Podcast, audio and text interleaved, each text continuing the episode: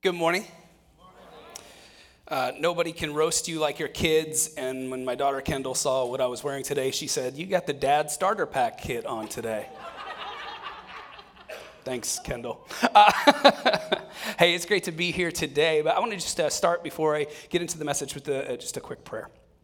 Lord, we come to you this morning um, um, with, with all the mix of life, um, whether it's joy and sorrow, whether it's confidence or it's anxiety. Uh, Lord, there's just there's so much going on, Lord. And, even this morning, you know, seeing all the things that are going on in the news, we just see a world that is is torn up, and one part of the world may seem like it's thriving, and another one is falling apart. And so, Lord, we just lament that today, um, what's happening in, in Israel and Palestine, and the senseless loss of life. We lament that, and we say, that Lord, we don't have answers to how to fix these things. We just pray uh, that you would step in. Um, Lord, for, for conflicts that are happening all over the world, it just seems like it never ends, Lord, and we just pray for peace. Um, Lord, we pray for, for, uh, for us all to see each other, you know, whether our, our nationality is Israeli or Palestinian or Ukrainian or Russian. Can we just see each other as people created in the image of God and start there? It just seems like such a mess. We don't even know how to pray, but your word tells us that, that when we groan, even then you understand what we need. And so, Lord, we do. We groan on behalf of all who are hurting today. We love you and we pray this in Jesus' name. Amen. This morning, we're going to finish our series on um, soul care, and, and the, the word we've been focusing on is health. And so we talked about you know, what does it look like to have relational health? What does it look like uh, to deal with mental health? And, and, and last week, how do you seek health in your life after do, going through something traumatic? Today, I want to talk about healthy discipleship. And discipleship is just a church word for following Jesus. A disciple is someone who follows Jesus, goes where Jesus would go, loves the people Jesus would love, just walks in his footsteps. So, what does healthy discipleship look like? And I think it sort of looks like learning to play the guitar. Who plays guitar in here? Raise a hand. Okay, a lot of people. All right, all right. Do you just wake up one day and say, like, I'm gonna play guitar, and then next day you're good at guitar? Anybody? You were good at guitar the next day? Okay, well, we have one prodigy and the rest of us who had to work for it. Um, when I first started playing the guitar, I started and stopped and started and stopped and started and stopped because it's really hard. And it's not just like hard to learn, it's also physically hard. Your fingers hurt. It takes a while to build up calluses. It's not easy, and it's something you have to stick to. I didn't I wasn't sure I would ever actually become a guitar player until I cut the tip of this finger off in, in Woods class in high school so I don't touch a table saw ever again. Um, and, uh, and yet I still practiced. I learned how to play chords with three fingers instead of four fingers. I'm like, okay, I think I'm actually going to stick with this. But then there's been seasons of my life where I just don't practice at all. And then Ty will be like, hey, you want to lead worship? And I'll be like, I got to remember how to play guitar. And even though I remember how to play guitar and I can get the job done, it doesn't come as easily. It's, it's, I can't play the complex things I used to be able to play when I practiced all the time. There was a season in life where I, I, I just love guitar so much, I would practice four hours a day. Now it's like, if I practice four hours a month, that's a good month.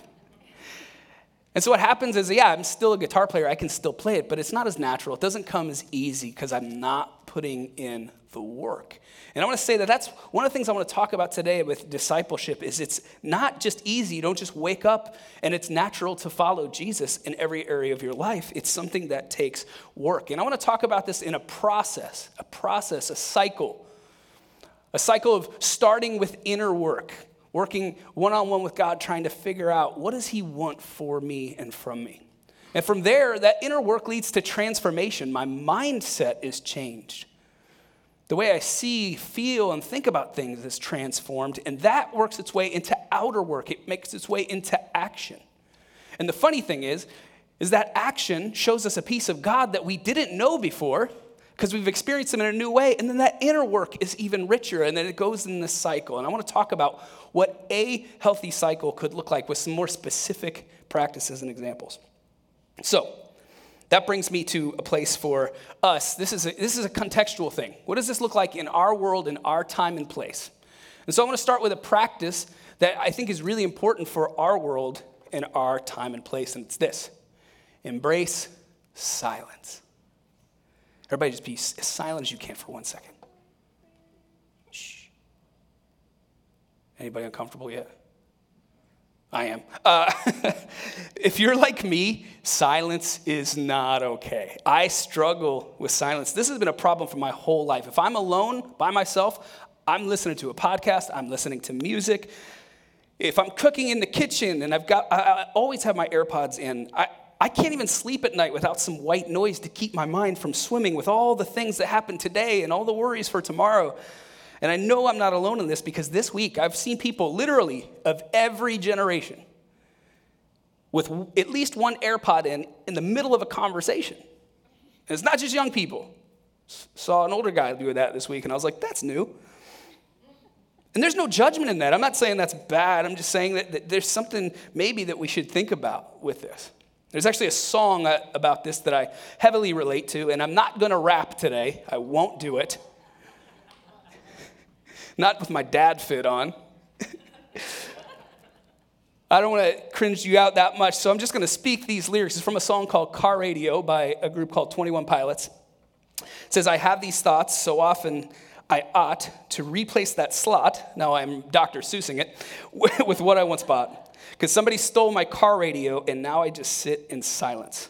I ponder of something terrifying, because this time there's no sound to hide behind. I find over the course of our human existence, one thing consists of consistence, and it's that we're all battling fear. Oh dear, I don't know if we know why we're here. Oh my, too deep. Please stop thinking I liked it better when my car had sound. Some of us are afraid of silence because we're afraid of what thoughts are going to come into our hearts and our minds. You know, especially if you've related to these past two sermons talking about mental health struggles or, or traumatic experiences you've been through, silence is scary because what if the memories come flooding back? What if the intrusive thoughts come? And so we try to distract ourselves as much as possible, and I, I totally relate to that. Another struggle that we have is that we live in a culture that behaves as if the worst possible thing you can be is bored. We hate to be bored. We have this addiction to our phones. We have an addiction to, to information or to some TV show or, or, you know, a million different things that just take our attention pop culture and cat memes. I'll bring the cat memes back later. But in reality, we are overstimulated and we've rewired our brains to the point where we actually experience boredom almost like pain. It's not good, it's not healthy. And all of that being said, I think these are exact reasons why we need to embrace silence and practice silent prayer. This is the practice I want to introduce to, to do this inner work with a silent prayer you just listen. You may say a few words here and there if it's prompted by the Spirit, but the only words you need to say is, God, what is it you want to say to me? And then listen. Silence. No music, no phone, no distractions, just silence. And I want to invite you to start this. Actually, I want to invite you to start this if you haven't already. Try silent daily prayer for one month. I think if you can stick with it for a whole month, you'll actually uh, see the benefit of this and you'll stick with it longer, but try it with one, for one month. And why one month? Well, two reasons. One, when you first start, if this is not a thing that you do regularly, you're probably going to be bored. Rich Villodas, in his book uh, called The Deeply Formed Life, said this about silent prayer. He said, Silent prayer is often uneventful. It's what I refer to as normalized boredom. In a society driven by sensory stimulation, distraction, and activity, silent prayer is an alien practice. It's not from this world. I hope that encourages you. I'm often in conversation with people who lament that nothing earth shattering happens when they are still in silence, and I usually say, join the club. Think of boredom during silent prayer as an act of purification. In this uneventful moment, God purifies us of the false God of good feelings. While good feelings are gifts, they can easily become ends in themselves. We can move from worship, worshiping the living God to worshiping our spiritual experiences. This is a fine line we must be mindful of. The ever urgent need for people growing in relationship with God is the willingness to endure moments that are far from inspirational. I love that. I love that one because that's been my experience too, but but it makes me feel better. Okay, I didn't experience this life-shattering or life-altering amazing experience. I'm not alone in that. Boredom is okay. Not everything has to be epic. When you start practicing silent prayer, you'll go, oh man, I was expecting this great spiritual experience, but instead I was bored. That's okay. Try it for a month. It won't always be like that. Stick with it. The second reason I invite you to, to do this for a month is, is because it, it retrains our souls and even our bodies to lean into the mundane. Discipleship is not about ecstatic and amazing experiences. Those things are often really good motivators, they're catalysts for following Jesus, but they don't sustain our faith. Part of discipleship is meeting with Jesus daily in the mundane, in the ordinary. The deepness of a relationship with Christ is built in the little by little, everyday stuff of life. And that's true of any relationship, right? Any relationship starved of quality time is not going to survive or be healthy. It's, it's the cumulative benefits of daily faithfulness, of silent prayer. You're going to begin to hear from God. Some people hear from God in, in an audible way. I don't usually, but I, I do get these promptings that I know He's tapping me on the shoulder to say, listen to this. He invites us to, to, to listen to Him, to hear His voice, and to, to begin to have healing. Healing from the things that we're usually trying to avoid when we try to avoid silence. He wants us to give a vision for what He wants for us and from us. And this is a practice that we get from Jesus himself. He often went alone, away from the distractions, to pray and hear from God. And one example in Luke 5 has always stood out to me. It says this Yet the news about him spread all the more, so that the crowds of people came to hear him to, and to be healed of their sickness. But Jesus often withdrew to lonely places and prayed. Amidst all the noise, even the good stuff, this work that needed to be done that he was sent to do. Even in the midst of that, Jesus knew he needed to disconnect from all of it, to be alone with God, to hear God's voice. And if Jesus needed this, then certainly I need this. So I want to encourage you practically try this. Embrace silence. Oops, let's go back. Embrace silence just start with a few minutes a day if that's all you can do. But I want to say this your environment, environment matters. Find a place where you can actually find peace, a place without a ton of stimulation. You know, I've heard people often say, like, I do my quiet time alone in the car. Yo, my soul is not at peace in the car. There's too much stimulus and the potential for road rage or a jump scare when one of those motorcycles comes between two lanes on the highway it's not a place of peace. So I would encourage you, someplace still, someplace where you don't have to be on alert, right?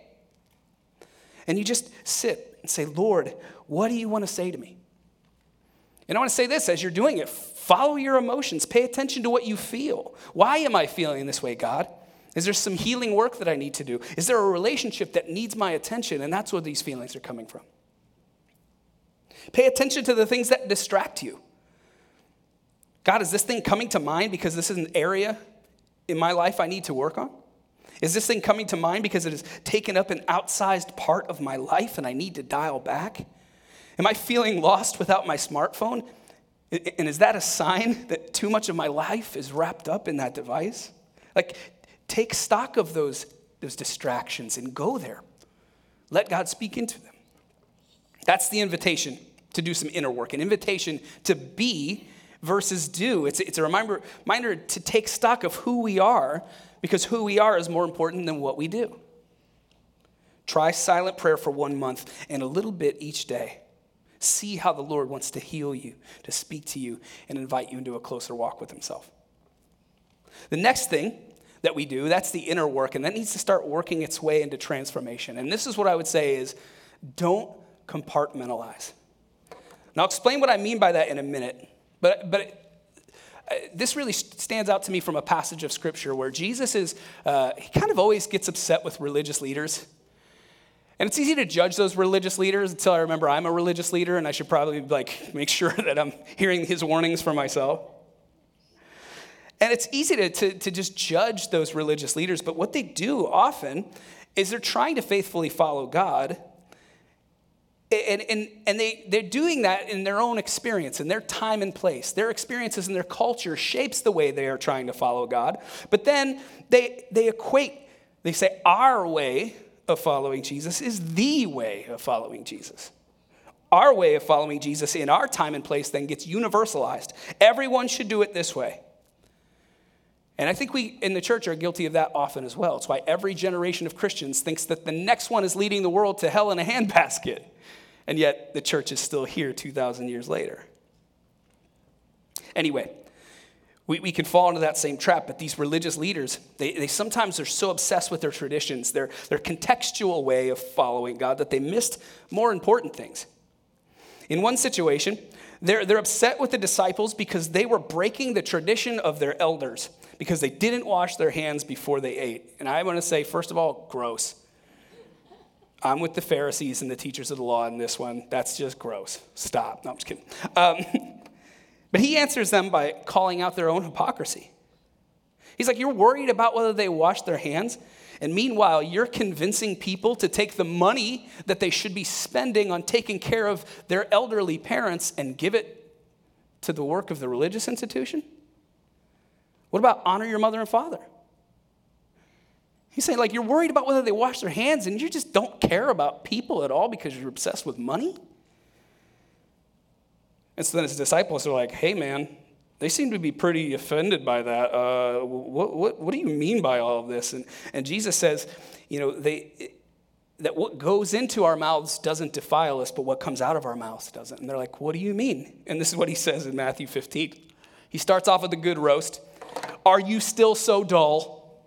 He's done. He's not patient with these guys anymore. Don't you see that whatever enters the mouth goes into the stomach and then out of the body? But the things that come out of a person's mouth come from the heart. And these defile them. For out of the heart come evil thoughts, murder, adultery, sexual immorality, theft, false testimony, slander. These are what defile a person. But eating with unwashed hands does not defile them. It's going to give them a virus, but whatever. You see, these religious leaders actually compartmentalized. They had this intricate religious system, and it was so particular that, and yet they missed the main point. They had these categories of holy versus profane. Uh, you know, modern scholars have said sacred versus secular. They thought they were pleasing God because of the busyness of their detailed religious practice, but they couldn't see how God wanted holiness in the way that they dealt with money and people. They had their religious compartment and their money compartment, and they didn't want the two to overlap. And this is a constant temptation for us. We have many aspects of our lives, and it's easy to have blind spots. Maybe for you, it's money. You know, you attend church regularly, you study your Bible, you do all the, the, the religious, you know, checklists that you're supposed to do, but you don't let that spill into your finances. It's become an idol for you. You've got compartment A for God and compartment B for money, and you don't let the two meet. Or maybe it's work, whether it's an unhealthy, you know, uh, obsession with work or, or it's the way that your, your character is at work. And the scriptures tell us, Paul tells us to work as if you're working for the Lord. Work as if the Lord is present with you because he is and he sees your level of integrity and he sees how you treat people. Or maybe it's a relationship. And you need to treat that person that you're with like they are God's son or daughter and he's watching because they are and he is. Or maybe it's a personality or behavior. You can't have a version of yourself at church that's different from the version of yourself at home, work, or school. And this is actually something that kept me from the Christian faith for a couple of years. You know, I would go to the church, I was kind of forced to, and I'm like, okay, whatever. And I would go to the youth group and I'd hang out. And there's, uh, I remember this one dude who, uh, um, he like always sang solos in the choir. And the first time I ever hung out with him after, uh, after church, he was like, hey, you want to get drunk? I'm like, what? you know, and I was, I was not, not exactly a saint, but I was just shocked that it was the choir boy. And then I would go to the FCA meetings, the Fellowship of Christian Athletes meetings, and I would, I would hang out there, and, and I'd be like, that guy's very different in the prayer circle than he is in geometry. That's not the same dude, right? And I was no better. I wasn't even a Christian, but I would lead worship at the FCA meetings because I was like, maybe the girls will think I'm cute. Right? Gross.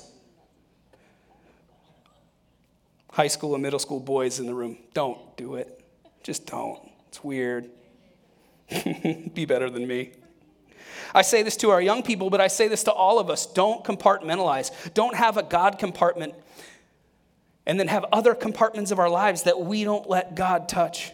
There's no divide between the sacred and the secular. Everything is holy. I urge this for you and me because, like I said, our witness to a watching world depends on it. If I call myself a Christian and then speak and behave and treat people and do things in a way that's not in alignment with Christ, then I damage not only my reputation, but his too. I remember saying to a group of kids that were in my youth group that, that were bullying people at school, I just said, hey, please don't tell people you're a Christian. and they were like, what? I'm like, yeah, yeah, yeah. Because what you're doing is not representing Jesus. Like, continue to work on your faith. I encourage you to be here and let's talk, talk this stuff through, but please don't tell anybody at school you're a Christian. And luckily, they stuck around and we worked through it and they grew, but I, I was pretty harsh with them. Discipleship isn't just checking off some religious boxes. It's about being a witness to the good news that, it, that Jesus is Lord. Disciples make disciples, and they do so by living out a faith where every area is being transformed into Christ likeness. That doesn't mean we're perfect, it doesn't mean we don't make mistakes, but we're inviting God to every compartment of life. I also urge this for you because if we compartmentalize, we actually miss out on so much of God's activity in our own lives. If we limit God's work in our lives to Sunday and Bible studies, we're missing out on the abundant, rich, and fulfilling life that He wants for us. Having no closed off compartments, this is the transformation. We take the inner work and we allow it to start spilling into our character, changing us, and then it makes its way into action, changing our mindset. All of life is under Jesus, who is Lord. So, then what does that outer work look look like? And this is one of my favorite phrases. I've recommended uh, this book before, but it's this do the next right thing. It's such a simple yet powerful concept, and it, you know the, the, the comes from this book called The Next Right Thing by Emily P. Freeman.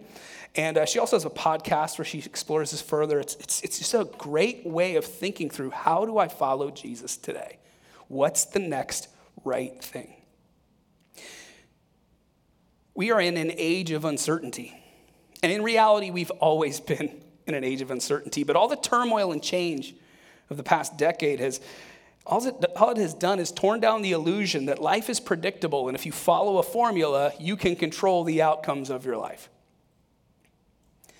And accepting, embracing uncertainty can lead to anxiety, but I actually think it, it's a key ingredient to embracing deeper faith when we, we commit to doing the next right thing, what we're saying is, I don't know what the steps two, three, four, and five are, but I know this is the right next step for me, and I'm going to do it, and I'm going to see where God leads. When we embrace uncertainty, we lean into faith because God has always worked with people one step of faith at a time. He never paints the whole picture, He calls people to one step of faith.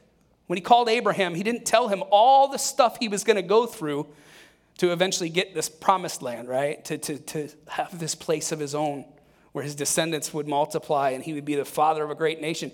He didn't tell him steps two, three, four, and five. He just said, Abraham, do this thing. And Abraham's like, okay, I got it, God. Moses, he doesn't tell Moses the whole story. He doesn't tell him, hey, you're not actually going to get to enter this promised land and you're going to wander in the desert for 40 years. He just says, Go and tell Pharaoh, let my people go. And if he gave Moses the whole picture, he might not have gone. He might not have taken that first step of faith because he didn't know he'd have the strength to get through it. He didn't know what God was going to do in the midst of all that. He just took one step of faith. Cat meme time. Step one, cat pictures. Step two, I don't know. Step three, profit. It's one of my favorite memes. If you don't get it, it's totally fine. but it actually is a decent understanding of the Christian faith. Some people like think about that, like, okay, I know I want to go into business and do this, and I know I want to do this, but I don't know anything in between, right? All right, so I'll get this guy off the screen because he's distracting. But, um, but there's a big question mark in discipleship. There is a big question mark in discipleship. We know that we don't control the future.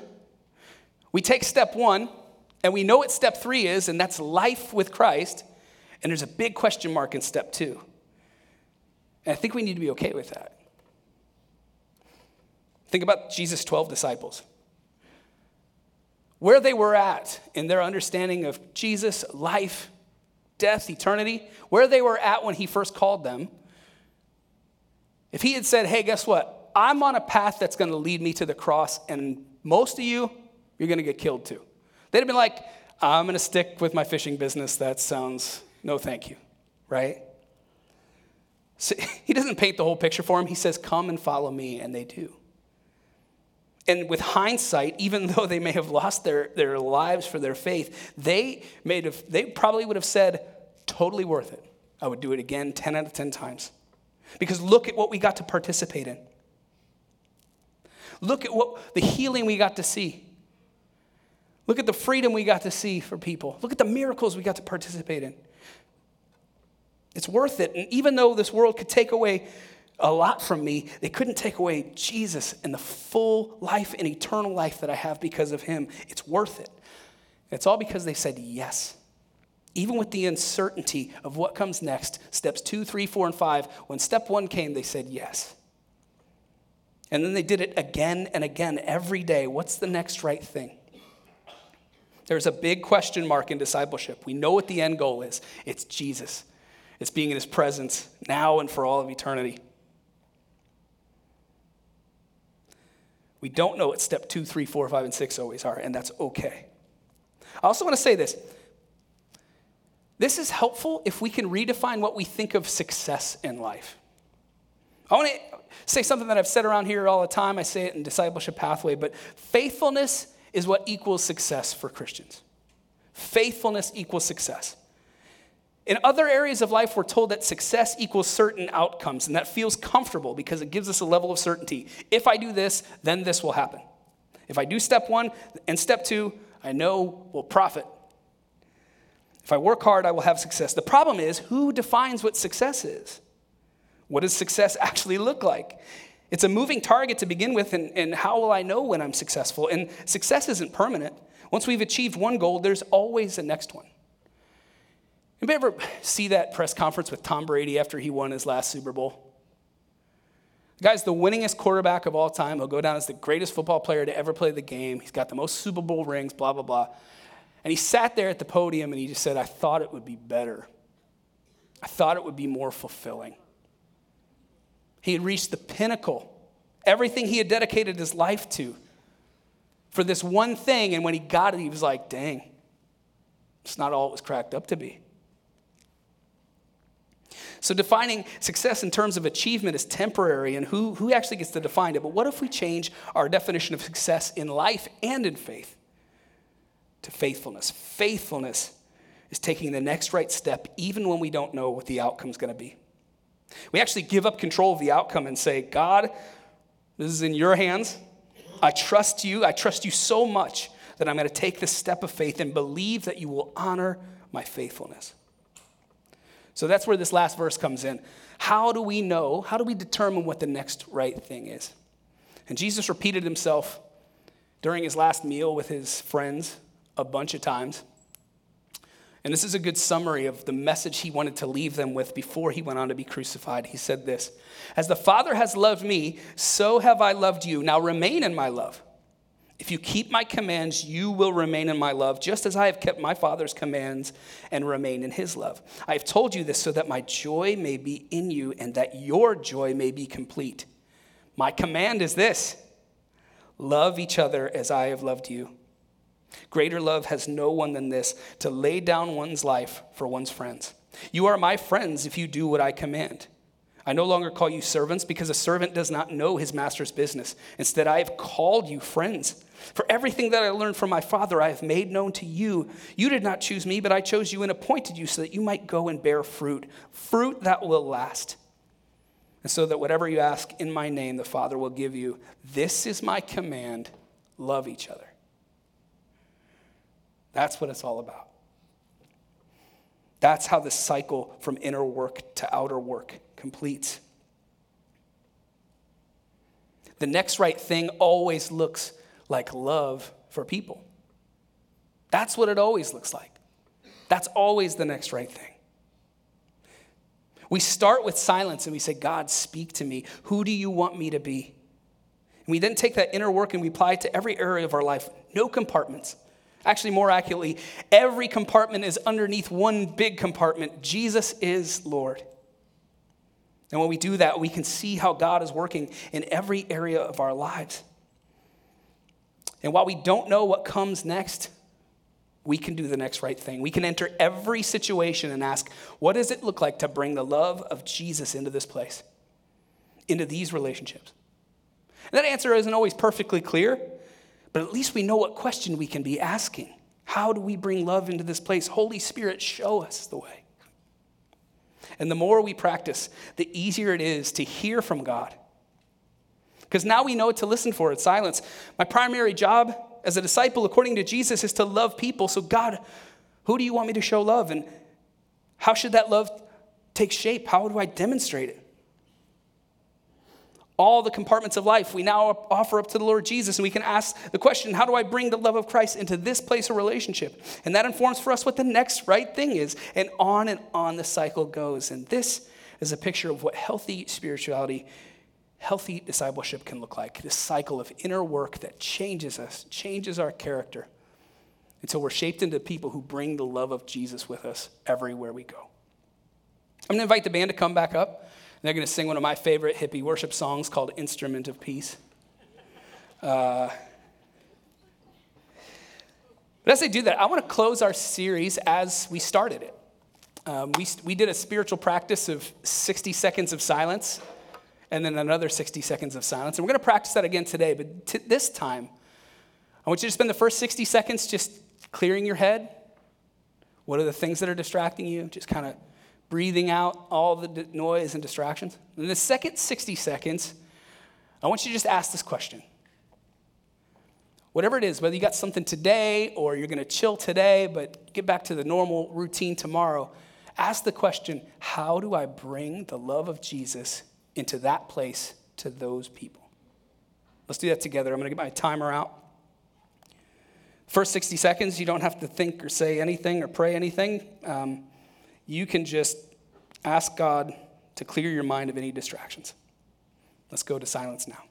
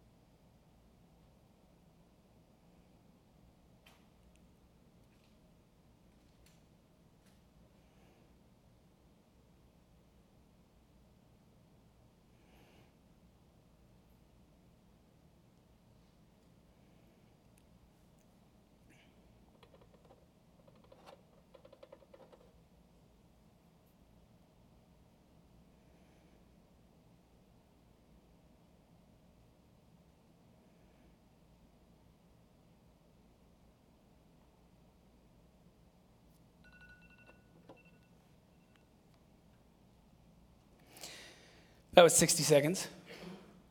Show of hands who felt like that was a really long time. Show of hands how many people felt like that was really quick. Everybody else has a perfect internal clock. I said that same joke last time. No one laughed then, too. All right. you shut up, Ty.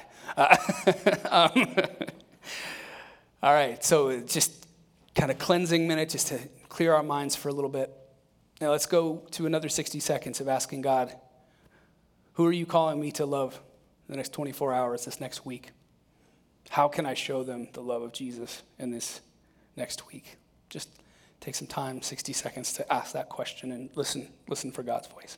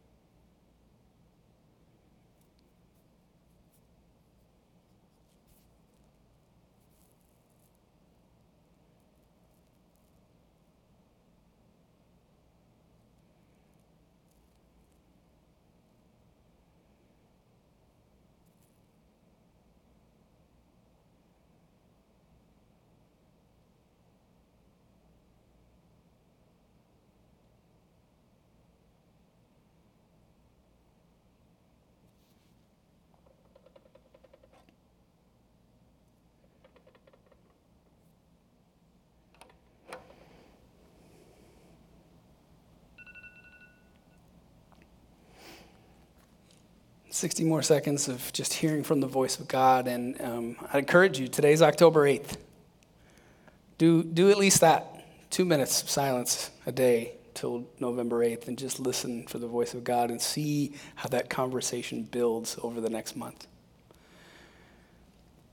But hopefully, what he speaks to you in these next days is very clear image of who you're called to love and, and how you can love them in a way that looks like Jesus. And we actually have a great opportunity next week when we do the missional equipping gathering because we always ask the question how do you see God moving in our midst? And this week, just by doing those silent prayers, you might see that. Not to say, hey, look at what a great job I did loving people, but to say, hey, I listened to the Holy Spirit and man, did he show up. So I'd be super excited if next week when we, um, we, we come in here and we talk about how have you seen God moving. We've got stories from this week because we chose to follow Jesus faithfully in loving others. With that, let me close in prayer and then we're going to worship together. Lord, we just, we want to hear your voice. We want the real thing, Lord. We don't want uh, somebody's interpretation of you, even though we're limited and, and that's hard. Um, God, we don't want a religious structure that has us checking all the boxes and yet we somehow miss out on the bigger picture. We want, we want to meet with Jesus. We want to go where he would go, love the way that he would love. Help us to do that, Lord. Fill us with your Holy Spirit day in and day out as we listen. And there's so much yelling and noise in our lives, and sometimes it's hard to hear that whisper, that still small voice of the Spirit saying, Follow me. But God, we pray that we would make room, make room to drown out the noise and to hear from you. And Lord, as we do this, we go out into a world where people need the love of Jesus. Show us. Show us how to be like him, how to love like him. We love you, and that's what motivates to do this, but we also know that we love because you first loved us. Help us to carry that on. We love you and we pray this in Jesus' name. Amen.